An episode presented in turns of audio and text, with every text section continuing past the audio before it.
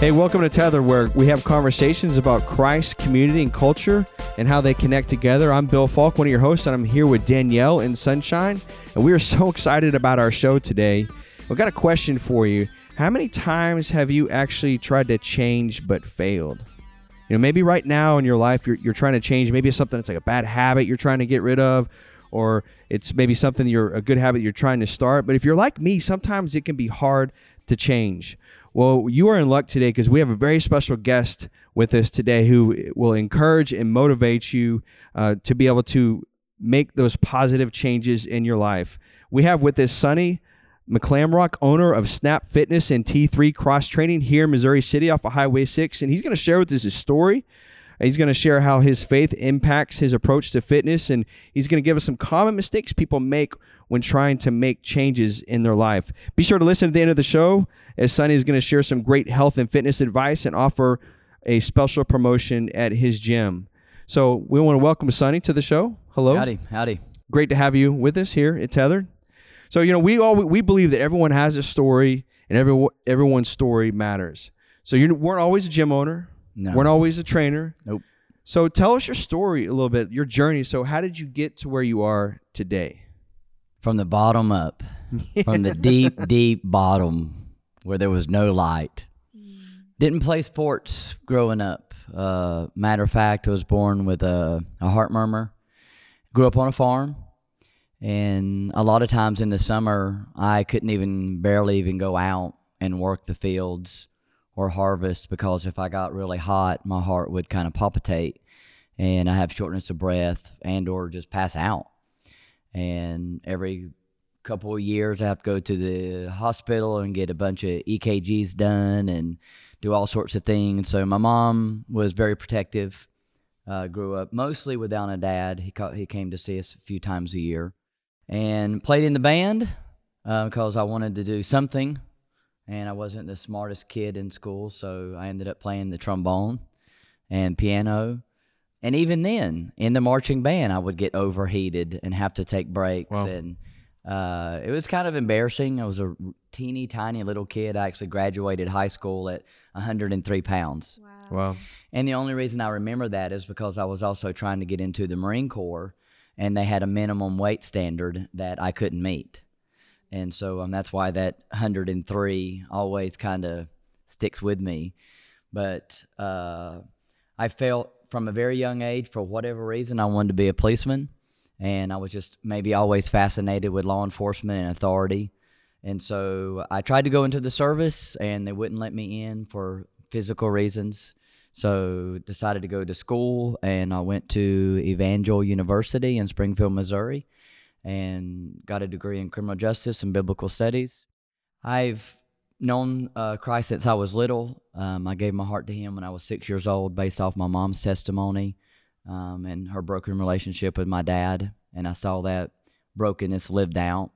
And so um, I wanted some of the uh, surrenderedness that she had in her life.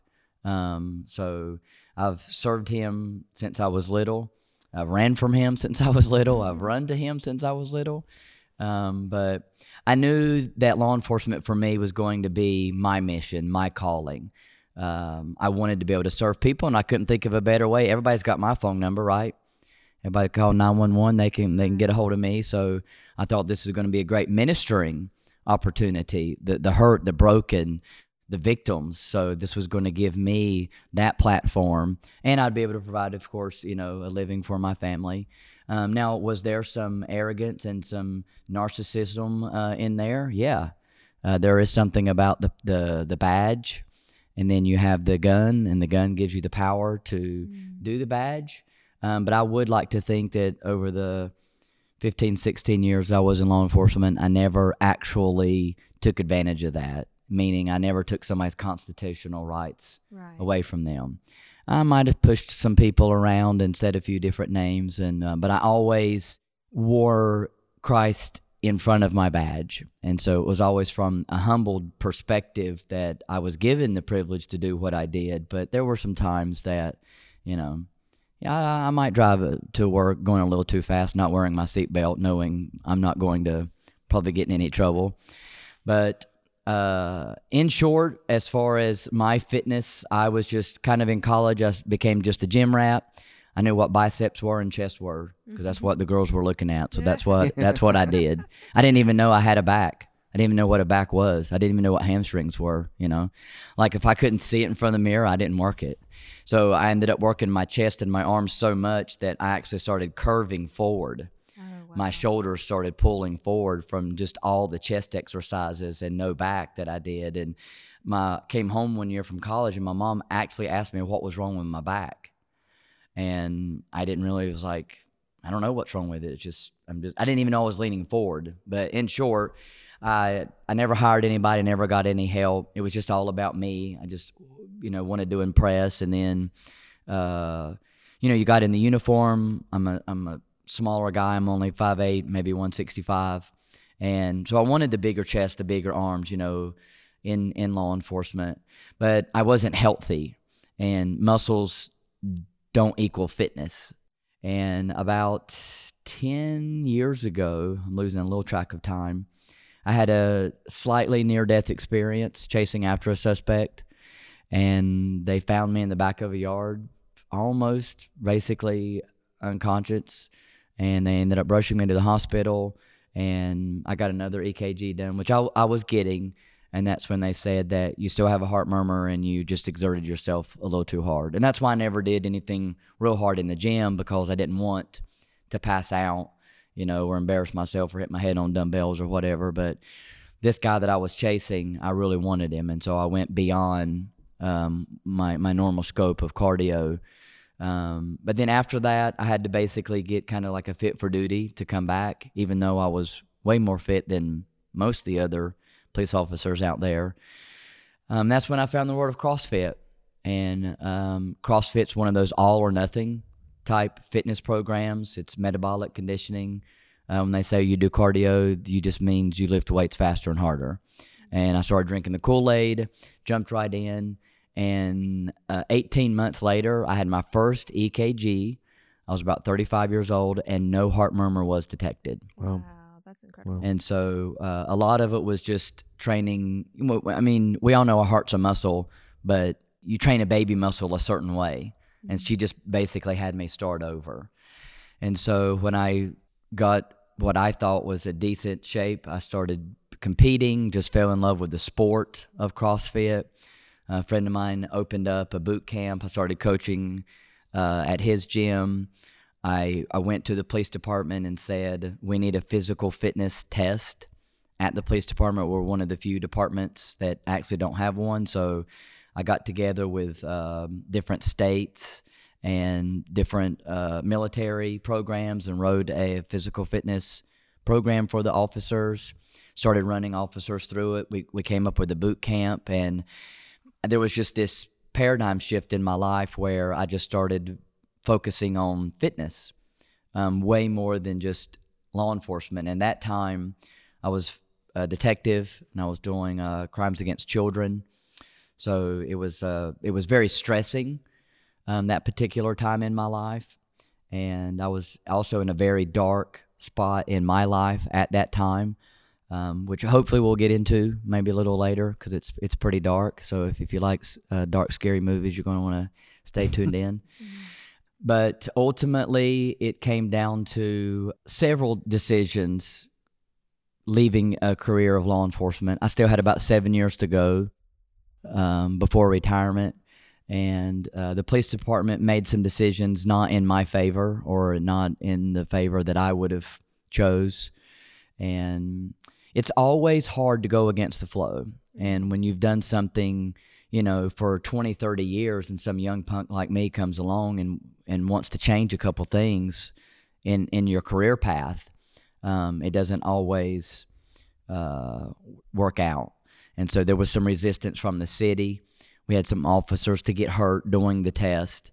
And there was some ranking officers that just didn't want to get in shape, and so they kind of bucked me on it, and I bucked them on it, and decided basically just to go and do it on my own uh, not in a rebellious attitude at that moment, because I thought I'll just move my boot camp very close to the police department, and then I'll just invite them to come in.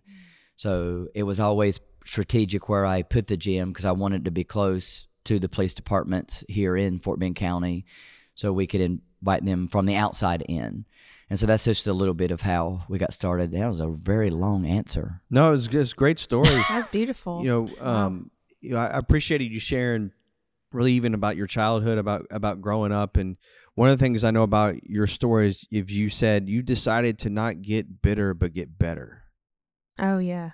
and I think that's a powerful statement. Decide not to get bitter, but get better. Explain that a little bit. How that kind of when you made that decision, and and how that be kind of maybe began to affect how you began to see life. When I was about 13 or 14, um, my parents divorced when I was five or six. My dad lived in Georgia. His parents lived about an hour from my house, so we would go and visit his parents. And about 13 or 14, uh, we grew up very poor, like dirt poor, um, poverty poor, food stamps. I lived in a trailer. Um, I mean, it was just, it wasn't a trailer park because it was just one trailer on, on some land. But um, my mom owned three businesses and we wanted more child support. My mom wanted more child support, and she kind of put us up to asking our dad to give a little bit more because now I'm in high school and expenses are more. And so I asked him if he would give us a little more, and he pretty much just said that this is all he could afford. This is what the judge told him to pay, and he didn't want he didn't want to pay anymore. And I ended up telling him, "All right, well then I don't want to see you anymore." Because I felt like I was worth more than 150 bucks a month. And so I became very, very, very bitter and um, instantaneously hated him because I didn't understand why 50, 75, maybe even 100 more dollars was going to break him. But I understood the financial devastation my mom was going through. And there was five kids in the family at the time. Um, and so my senior year, I graduated, no dad, um, knowing that I have a dad, but couldn't see him. And then went to college, um, did reach back out to him there. So much just unforgiveness in my heart. There was a Father's Day service on Father's Day. I usually didn't attend those Sundays. And I went, and it was, of course, a very uh, anointed service. And I went down in the it was if fathers had hurt their sons or if sons had been hurt by their fathers. Oof. And so I went down and I forgave him. And I reached back out to him and it was in that deep uh, hurt that I was able to forgive him while I was still hurt. Like he didn't do anything to Mhm. make it better, Yeah. you know. Um, but I understood that my father was a man and that he makes mistakes. There were things on in his life, but I have a father who's never made a mistake and he loves me in spite of me. And that just switched my. I, I was even at that time, I was upset about being poor. I was upset about not having things. I was upset about being on food stamps. I remember when I got my car, we, we paid $300 for it. It was a 1982 Ford Escort. And um, when my when my mom asked me for the first time to go grocery shopping, she handed me the Monopoly money, which is that's what I thought it was. And she said, "Go to the grocery store." Well, I drove 30 miles to another town because I didn't want anybody to see me shopping with Monopoly money. I was a very prideful, yeah. poor person, and just I was bitter about so many things. I thought my dad, I associated my dad to poverty, Mm-hmm. and then my dad didn't want to see me over just a little bit more money, and so then I thought something was wrong with me. So all of that got healed my sophomore year of school. And I can look at any situation, tell anybody, I don't care what anybody's done to you, we can turn it around Yeah. and you can instantaneously. And when it happens to you, when God does it in a big way, then you can do it for yourself in little bitty ways. Ooh, mm-hmm. that's right. Yeah. Come on. Yeah, it's interesting. You relating this back to fitness. You know, I know you you talk about people want to make external changes on, on their body, but you really kind of focus on you know change needs to happen from from the inside out. You know, when pe- even externally, if people want things. But it's interesting that what you were just sharing was how you forgave your dad, and the impact of that decision, that change, really impacted a lot of external Mm. you know and a lot of times i think we spend i know i can Right. you know spend time trying to fix the external and not realize that you know if if I can address some internal things that might actually Yeah. change the external. Yeah, because you, you have to go wherever you go, Yeah. right? Mhm. And It's so true. if you're right with you, then it makes the external Mhm. more doable. Mhm. Right, right, right, right. And I mean, with physical activity, you have like a recovery period, you know, like you have recovery. But with spiritual work, sometimes you don't get recovery for a little while. You know, the spiritual work is like that workout where you're like, oh my gosh, like mm-hmm. it's so relatable to CrossFit because I did CrossFit for a while. And I remember thinking, like, I can't do this any longer. I can't do this any longer. I cannot lift one more medicine ball. I can't do it. But then I did it. You know, and it's that like constant, constant, like, I'm going to do it. I can do it. I can do it.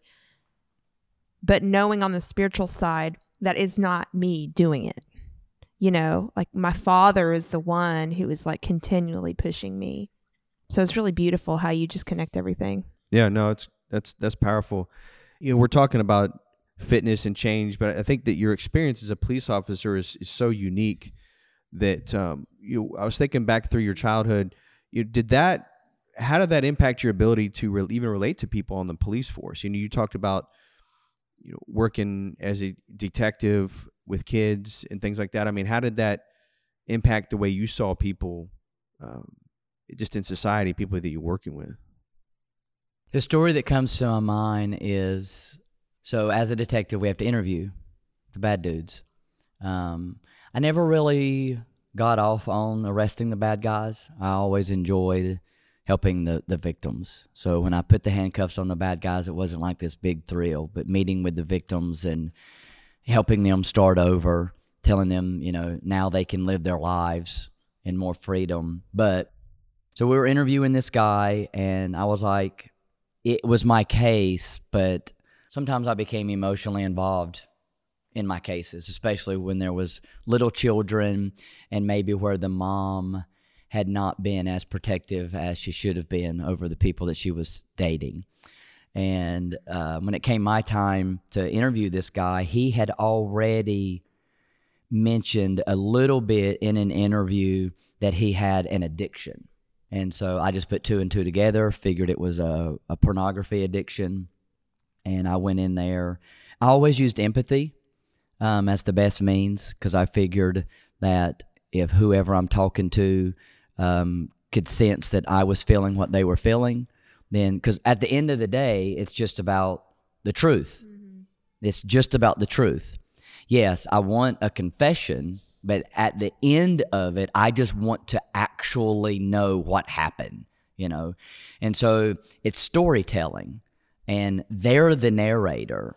And so I would, the way that I got most of the suspects to confess was just through enormous amounts of empathy.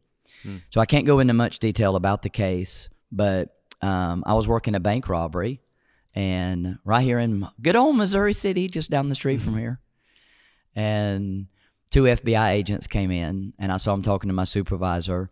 And the next thing you know, I'm off the case, off the bank robbery. And I'm riding with these guys, and they're like, hey, we're going to go talk to this gentleman who's committed these particular crimes.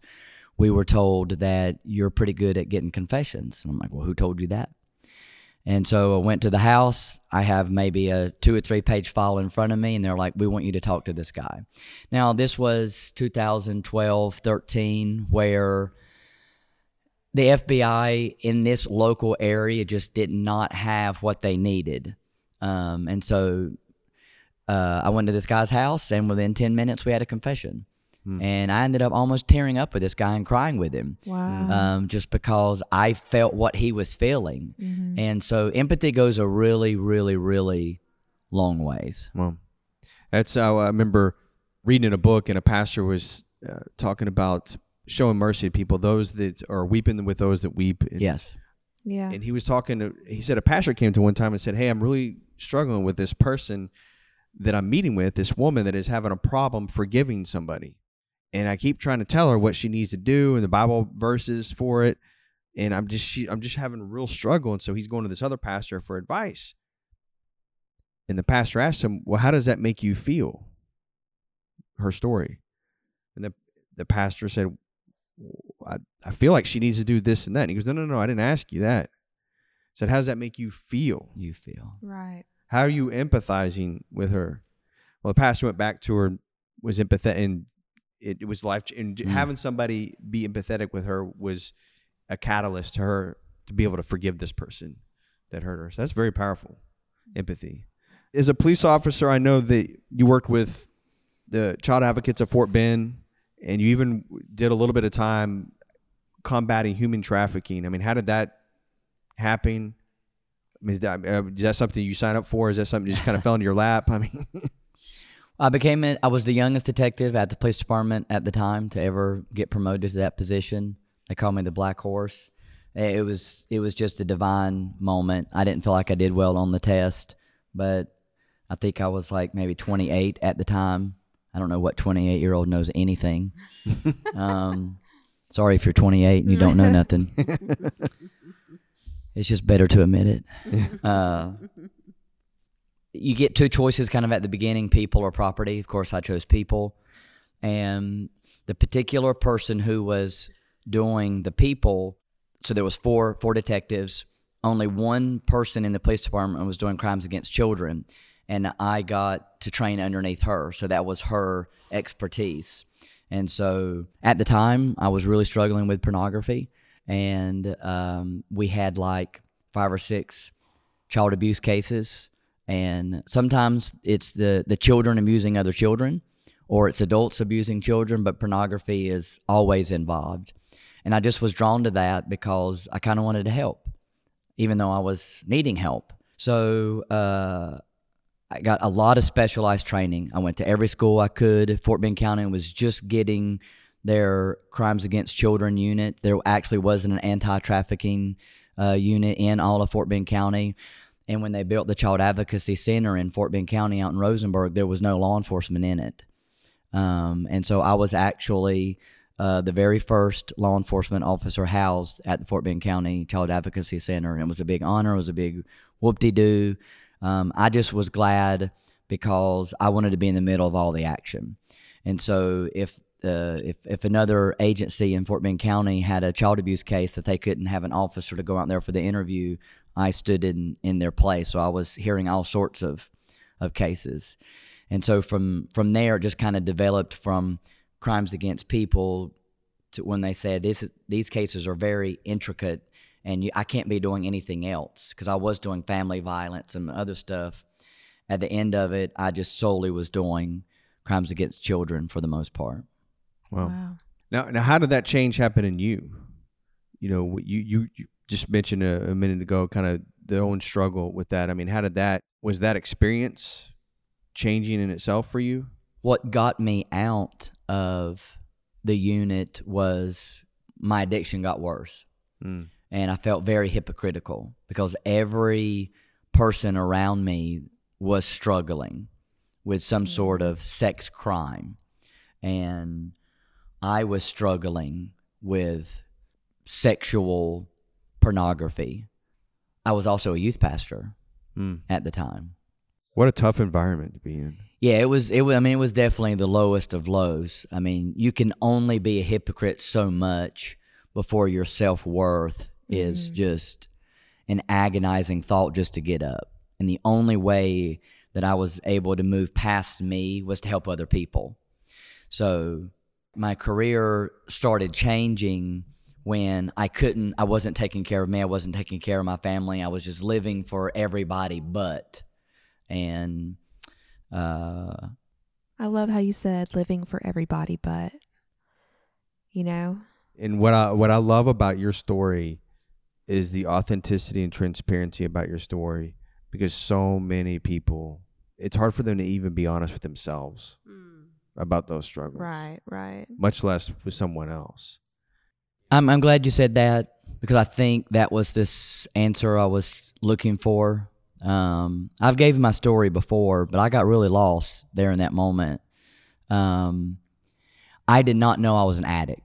Mm. If you would have said, "Hey, man, you need to go to AA or SA or whatever," I'd have been like, "For what?" Like, I'm just looking at a lot of pornography, you know, not necessarily hurting anybody, even though eventually I did. Uh, you know, hurt my wife and my family. Well, and it's such a if I could just say this for a Yeah, second. yeah, go for it. Like it's such a like closeted addiction where you can't tell who is suffering from it because I mean it's men and women, you know, as well. Crosses like every every socioeconomic demographic, and you don't know, you know, who is really really suffering.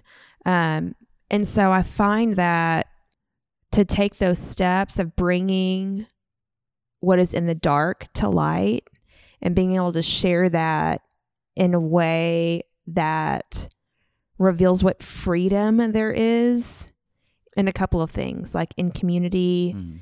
in truth like you were talking about how we just want the truth when lots of times we just, i mean at least for me i always talk about my feelings well this is how i feel and this is how i feel where i mean at some point you just have got to stick to the truth you know and so i just want to like thank you for sharing everything that you've shared because there's you know generations Mhm. of men and fathers and mothers who need so much healing. So thank you. Thank you. Yeah, no, I mean, I think that, I mean, I was, you know, abused when I was a kid. So, um, I mean, I think that uh, the stats are are crazy when you ask, when you look at the stats and really look at the percentage of people that that's happened to. It's unbelievable. And you know, we, we have two. We have an HPD officer, and we have a Harris County Child Advocacy interviewer. And the HPD officer is the unit that I was in in Fort Bend County, so they know each other. And they said during 2020, during the, the lockdowns, that it was the worst time that they had ever seen. Like they actually Yeah. put the child advocacy interviewers uh, on 12 hour shifts. Oof. Wow. There was that many kids being abused. You you think you're unemployed, you're you're at home, you're with nieces, nephews, Mhm. cousins, people that you're not normally around all the time. You don't have a lot of money. Yeah. It's a You- perfect you know, atmosphere it's for just- predators. It's, it's a good combo. hmm So you know, it's interesting the the opportunity that you have with, with these men that you just talked about, and if you relate that to fitness, people are vulnerable in fitness. You know, but the only way to get to truly change is to get to that acceptance of where you're at. You know, That's I guess that's a good way to circle back to this. yeah, you Yeah. know, is is once you've accepted where you're at, then you know, okay, let's start making the steps to go where we want to go. But but you do have to go there. You've got to accept this is where I'm at, and this is what I need to do. hmm Fitness is we use fitness just as the gateway to health. There's multiple ways to get healthy, and my personal belief is is that if you just eat super clean and get plenty of sunlight and have good community, you're going to be a pretty healthy individual. You don't actually need CrossFit. fitness or what I do to to be healthy. But if you want to be fit, if you want to be the best version of yourself, then you have to you have to work out. So now my ministry is I, I use fitness as a way. So now we're dealing with the usually outward body, but I'm really after the inward. You know, mm-hmm. when I created T3, it was the original name was T3 Fitness Gym, and the the T3 stood for training to the third power, training the body, mind, and spirit. But as I created the the fitness gym, I was just coming out of some of my struggles and addictions and confessions and had finished some steps. And so I was still hesitant in bringing the, my spiritual world into the gym because mm-hmm. there was a lot of hypocrisy feelings inside of and guilt and shame associated with my past. So I was extremely ambiguous with my Christianity. You know, people knew that I was probably a church guy because maybe my lack of language or the way that I dealt with people, but like I wasn't, you know, being really over the top or ministering to people in in the name of Christ there at the gym. Um, but he's patient and very kind and he's long suffering. Like when I think about his patience, f- you know, for me, it just makes me want to be even more for him. Mm-hmm. That's Um, and it, it's it's not. Yes, I, I and I've, I've looked at the cross a zillion times, like a zillion times. But I think what he's doing for me now, again and again and again and again, he would do it again Right. and again and again, and that actually empowers me because somebody's doing it for me. That makes me want to do it for myself and go do it for somebody else. Yeah. Yeah. So as long as I just stay humble, yielded, wave that white flag. See, we weren't taught that in my church. For a man to to be a man is is down on his knees, surrendering Yeah, everything yeah. before Right. God. You know, we were taught to be warriors, be tough, be you know all this.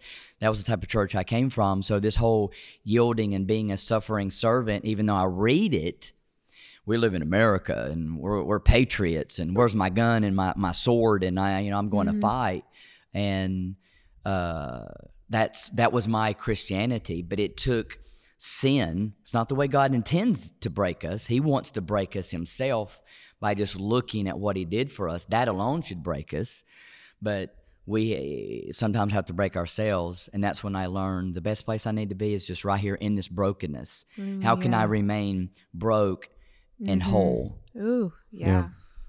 Yeah, that's powerful. Yeah. So when, when you decided with your the the T three faith, family, fitness, why did you decide those three? You know, faith, family, fitness. What is it about that combination? it was time to come out of the shadows and actually put something christianese in in my logo or motto or something to say we are a spiritual centered place um, you know fort bend county is the the most diverse county i guess they say in almost all of the united states my gym is everything you name it we have it from ethnicity culture religion. And so i am careful in how i run my classes what i say what i post. I'm not shy about it but i am wanting all walks of life to come and participate.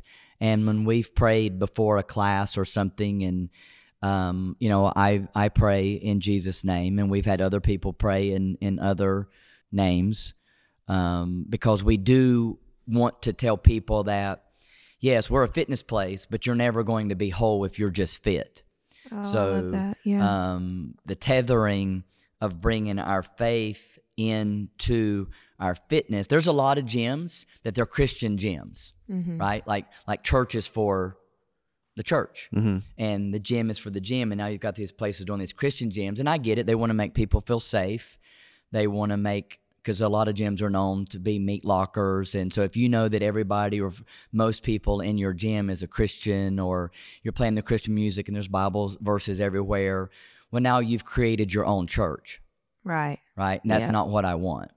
Um, I want a place where everybody can come in and play and have fun, and they're included, whether they're faith or not. Because there's atheists and agnostic that that go to you know to the gym, but I don't treat that person one Yeah. bit different than the guy in my men's group or the guy that sits across from the pew from me and I think they see that Mm-hmm. that there's no difference. I'm I'm hard on you. I'm I'm yelling at you. I spend just as much time on you, even though you and I would disagree on every political conversation that we would have. We'd probably yell and scream at each other. But when we're in the gym, Mm-hmm. that changes. Yeah.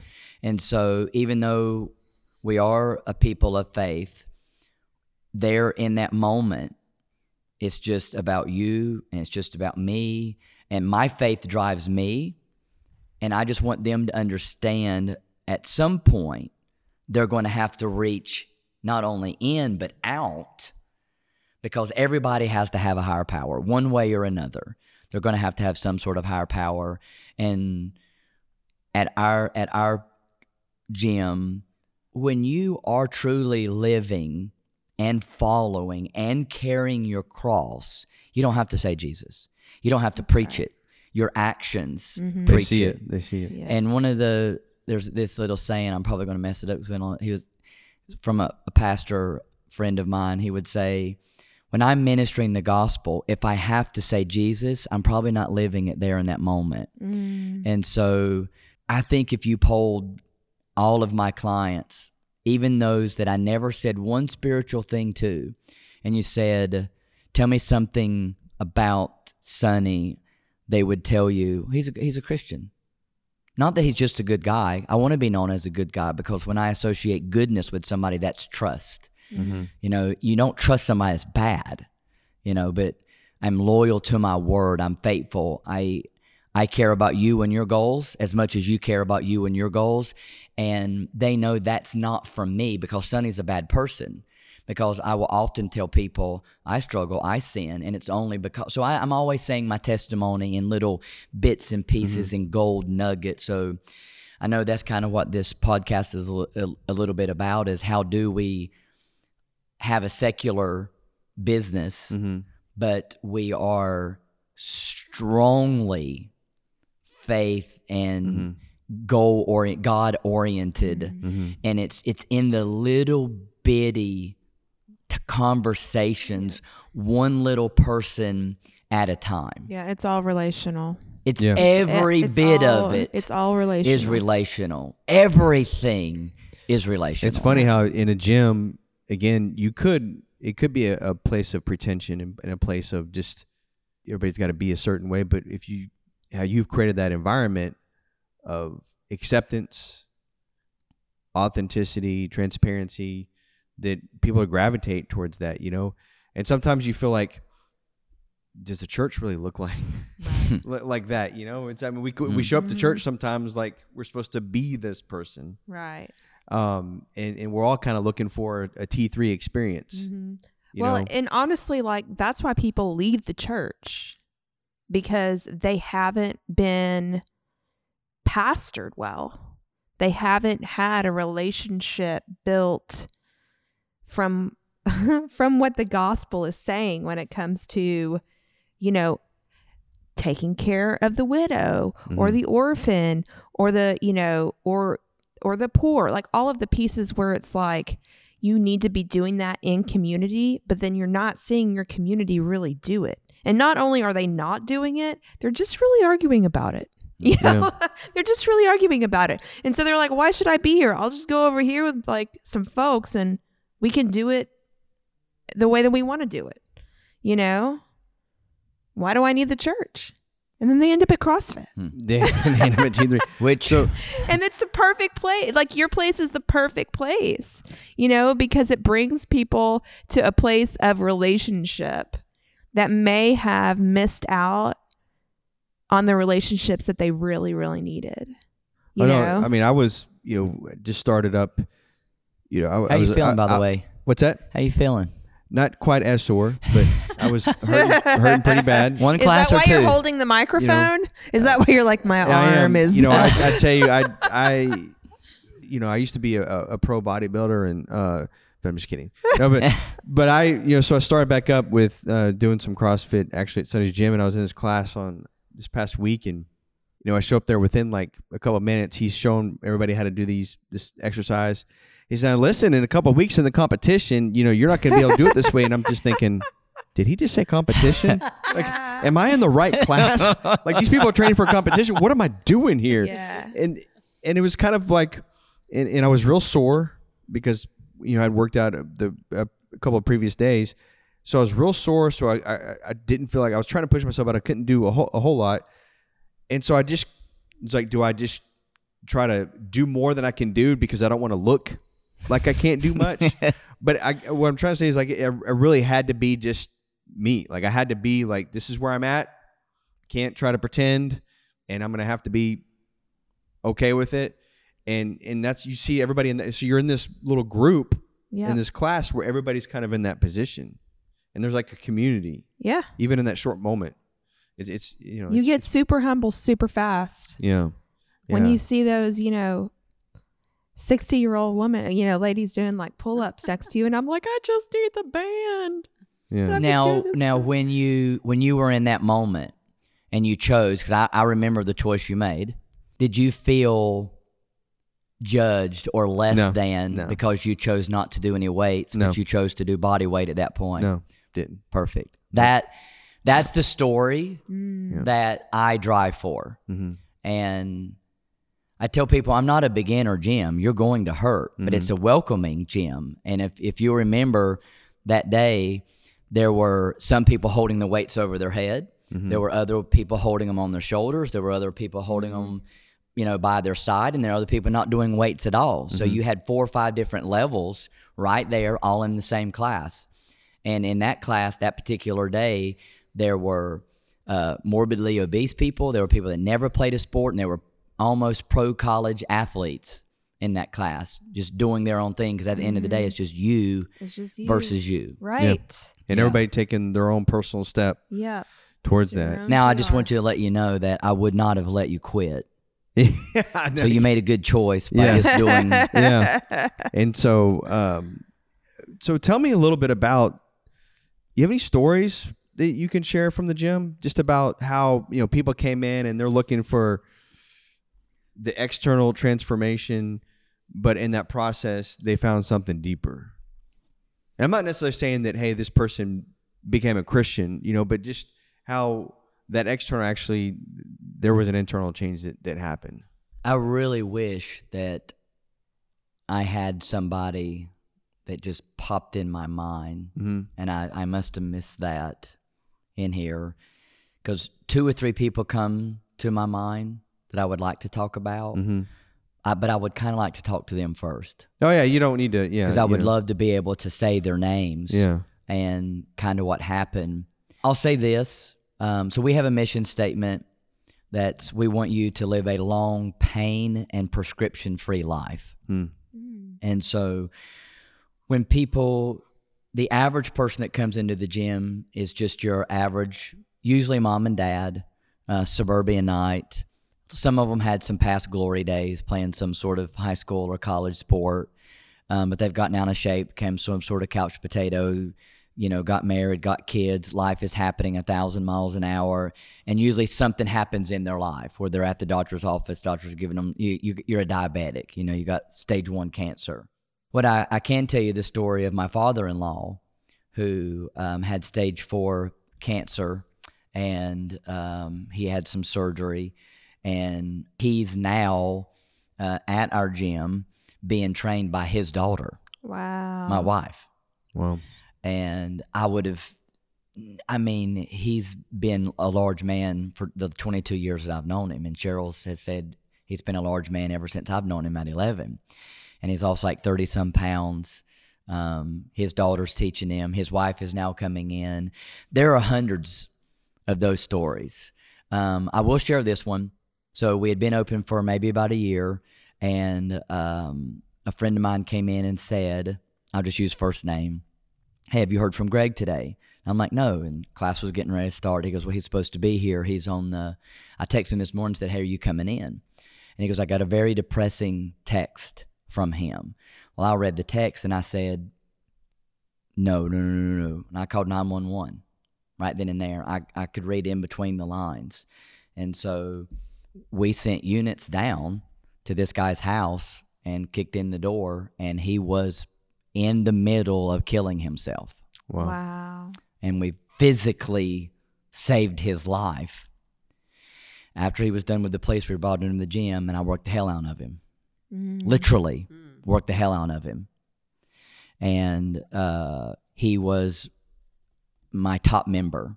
He mm. became a coach, um, started boxing, kickboxing, teaching other people. He ended up moving away to Colorado for a long time, but there's a few stories like that Wow. of uh, where God just used the gym and us tr- in a in a tremendous way. Again, using my law enforcement background, but again, just fitness is the key. And my goal has always been I want to keep fitness fun because the minute that it's not fun, you lose a little bit of interest in it. Mm-hmm. Unless it's like the child who starts gymnastics, level one, level two, level three, it's all fun. And then all of a sudden there's no more fun and we're all serious and you're Yeah. going to the Olympics, right?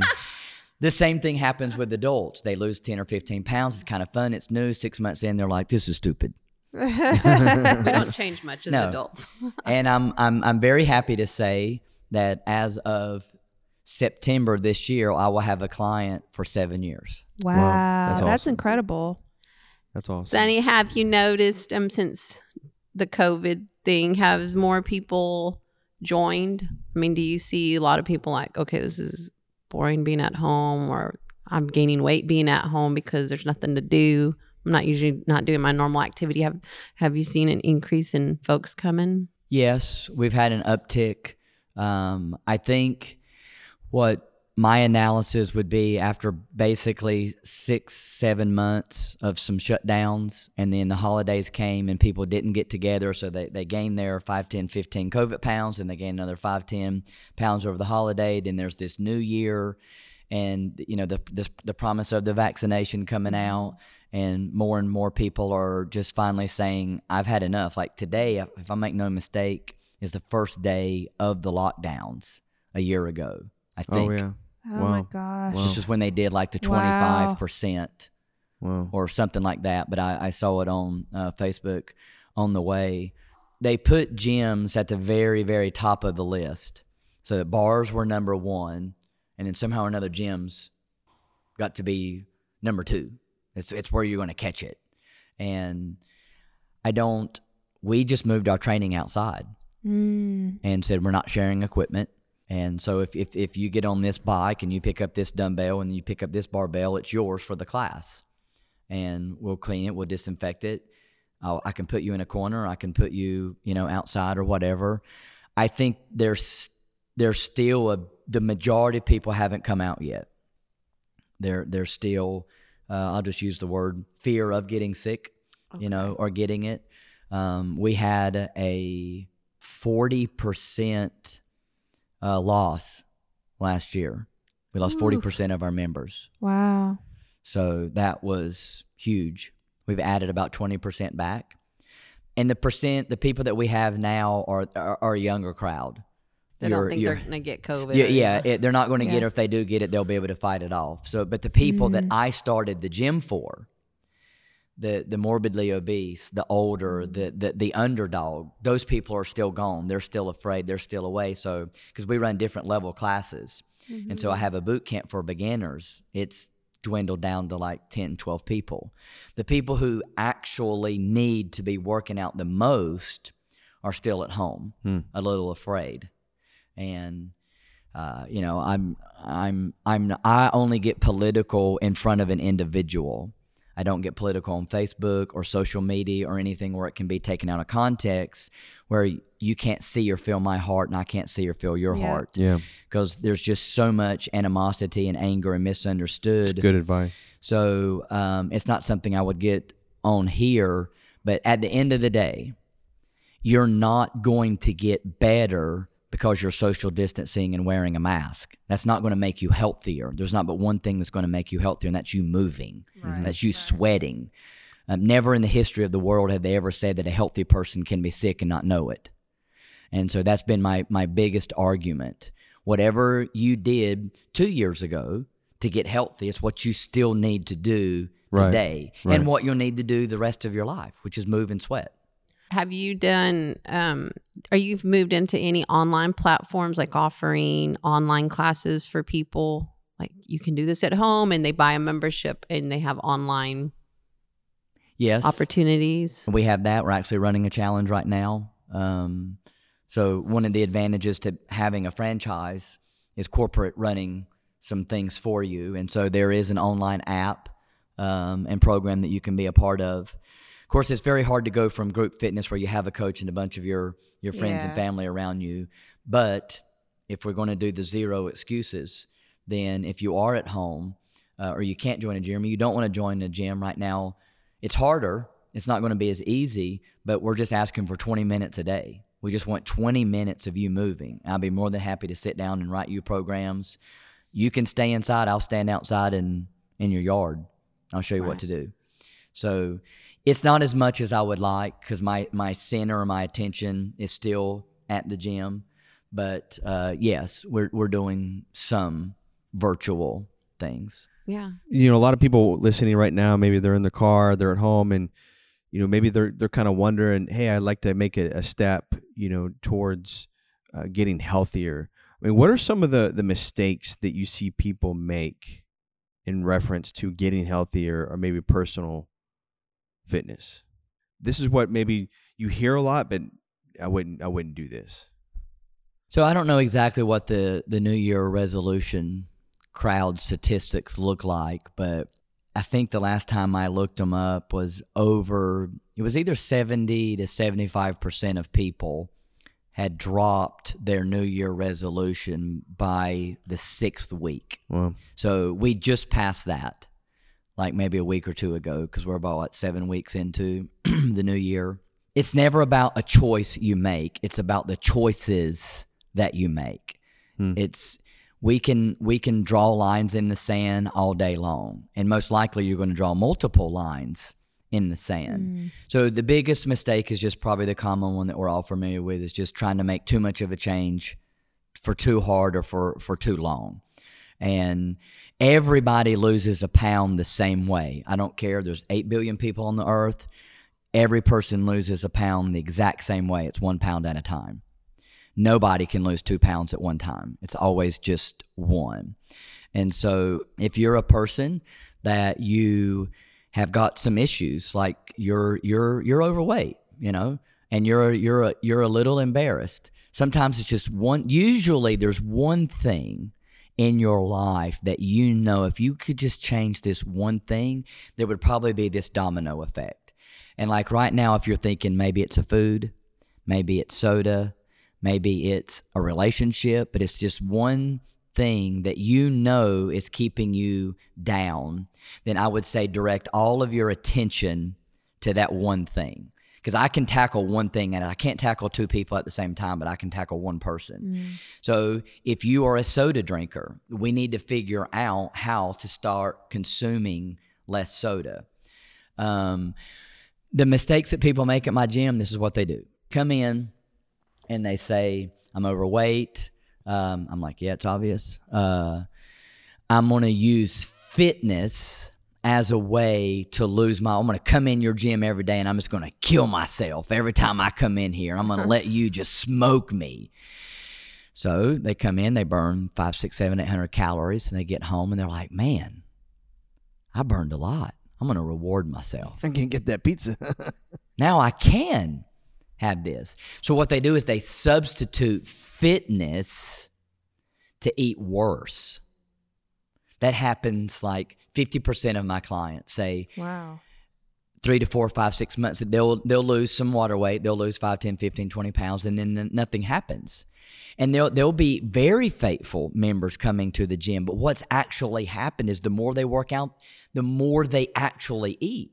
And we tell people when you work out, you should eat more, but you should eat more protein. You know, no, you do not deserve the donut. Yes, you did really good. You came in here, you kicked your butt for 45 minutes of that hour. But what you deserve is a filet mignon. That's what you deserve. Go spend that extra money on that protein. So, at least in in my my perspective, using fitness as a crutch. I'm gonna, you know, mm-hmm. I burned seven thousand calories at the gym today, but then, or you know, this week, but then they go and eat Yeah. more than that. Fitness doesn't necessarily make you healthier; it makes you fit. Mm. So there's a difference between what makes you healthy is what you eat and mm-hmm. drink. That's what actually makes you healthy.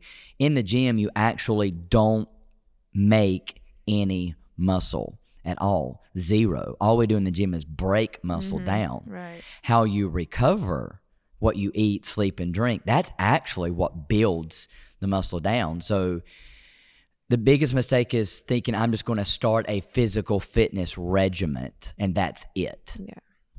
so the diet's really important. You know, I mean, it's, it's 70, 80% of who we are. And that's why we do offer nutritional programming, nutritional coaching, a health and wellness program.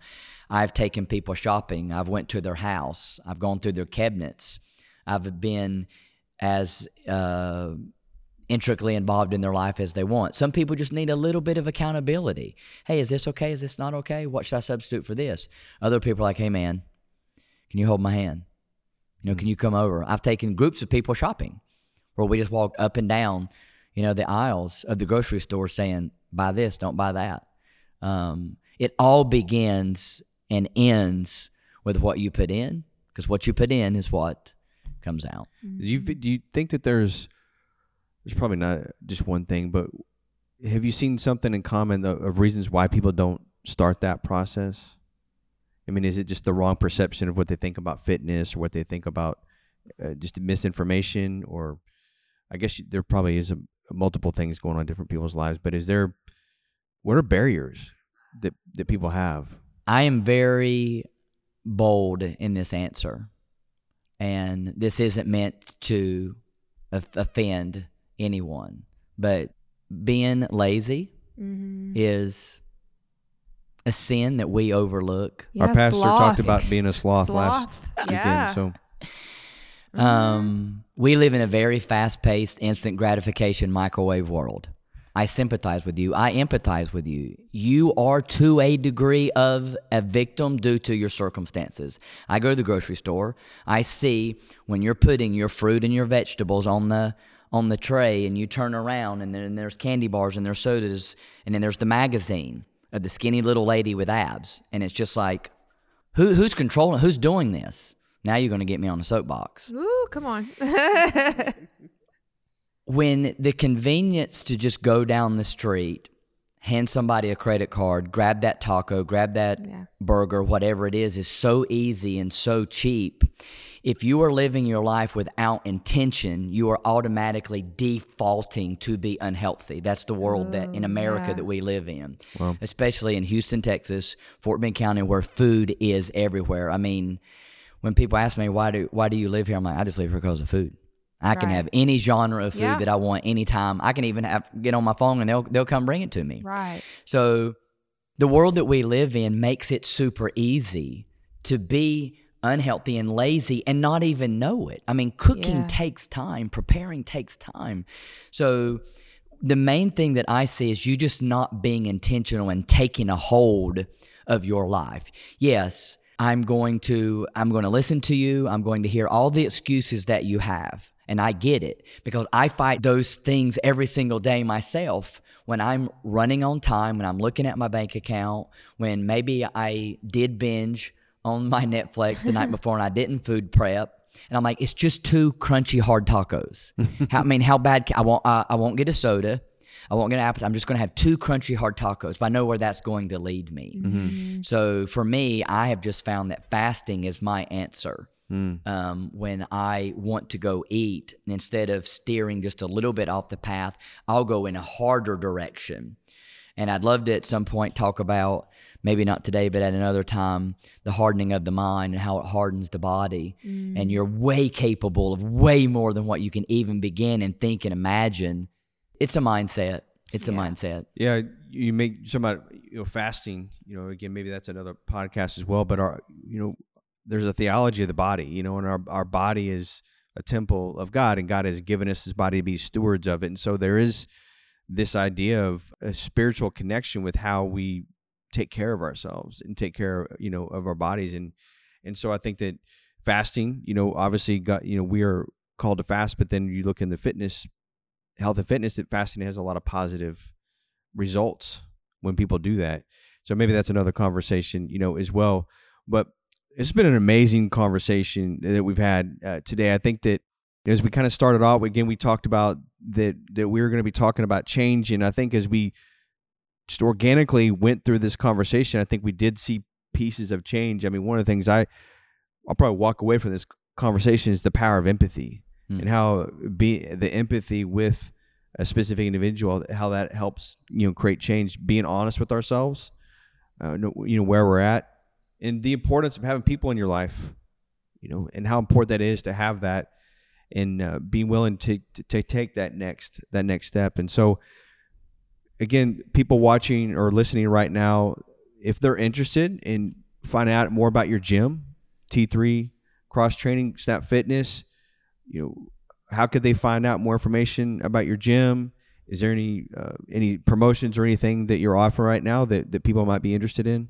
Uh, well, I'll just say strategically where we're located uh, in the area. So we're on Highway 6 in Missouri City, very close to Elkins High School. Okay. Uh, a, hi- a, a Highway 6 point that most people know is Christian Automotive Brothers.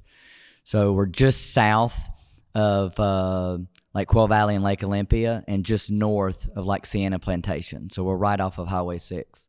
You know, uh, T3crosstraining.com gives people a free week of of training. You can come in and try as many classes that you want. But one of the things I was thinking maybe we could do for your listeners today is put a uh, 30 minute personal training consultation together for them so they could come in talk to a personal training all of the personal trainers that we hire to have nutritional certifications as well Oh, so awesome. if they want to talk to about their food um, most of most of our guys i've handpicked actually I, all of guy, our guys are, are handpicked and um, there's hardly anything out of their palette that they can't kind of help you with um, so uh, I'd like to give them that 30 minutes for free where they can just come up, talk to a trainer about anything health and fitness related, whether it's nutrition, whether it's working out.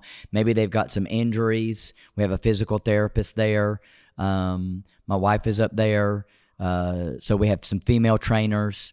So I, I think I would like to give that to them. Okay, Wow, so that's awesome. yeah, that's amazing. you. So they just come in and just say, "Hey, you uh, find out about the gym from the podcast tethered." and yeah, that'll be just enough. mention you or Yeah. this this podcast, you know, Tether, and I'm gonna just go ahead and send an email out to all of my trainers saying if anybody comes in saying, "Hey, they heard about this from Bill," then they'll Okay. do that because that consultation is normally hundred dollars Okay. because it's pretty intricate. There's a That's phys- there's a great. fitness test. great. We'll weigh them, do all their body metrics, know their body fat, things like that. Give them a really good assessment of who they are and kind of how to their first steps Yeah. out of that, whether it's more PT or a class or some nutritional classes. That's great. Well, thank you very, very much. And everybody, I hope you enjoyed the show. And Sonny, again, thank you so much for for joining us. And everybody, take care and God bless. Be sure to uh, hit the subscribe button so you can get all the latest content from Tethered. And again, everybody, have a great day. Take care and God bless.